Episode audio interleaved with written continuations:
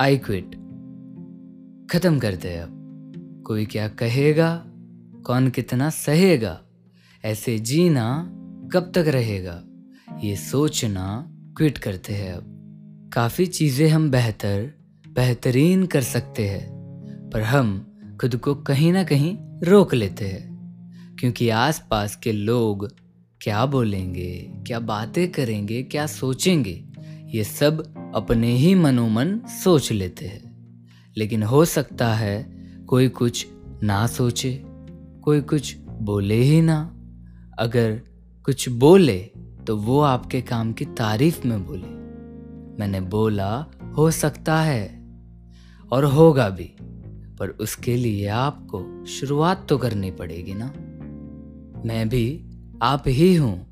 ये पॉडकास्ट जो आप अभी सुन रहे हो जब मैं ये शुरू कर रहा था, मुझे भी डर लग रहा था। अभी भी लगता है। और वो शायद आसपास के लोगों का ही है।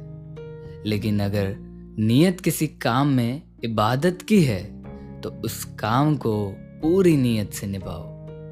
एक वक्त तक लोग शायद तुम्हें रोकेंगे या बोलेंगे। अगर ढीठ होके तुम रुके नहीं, फिर वही तुम्हें भाई मस्त कर रहा है। बोलेंगे, ज़रूर बोलेंगे। और ये मेरे साथ थोड़ा थोड़ा होना शुरू हुआ है।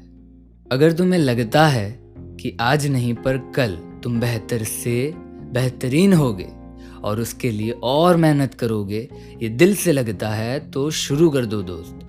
जो भी दिल और दिमाग को अच्छा लगे, जिस काम से किसी का गलत ना हो, उस काम को करना नहीं आता तो सीखो। और एक बार शुरू कर दो।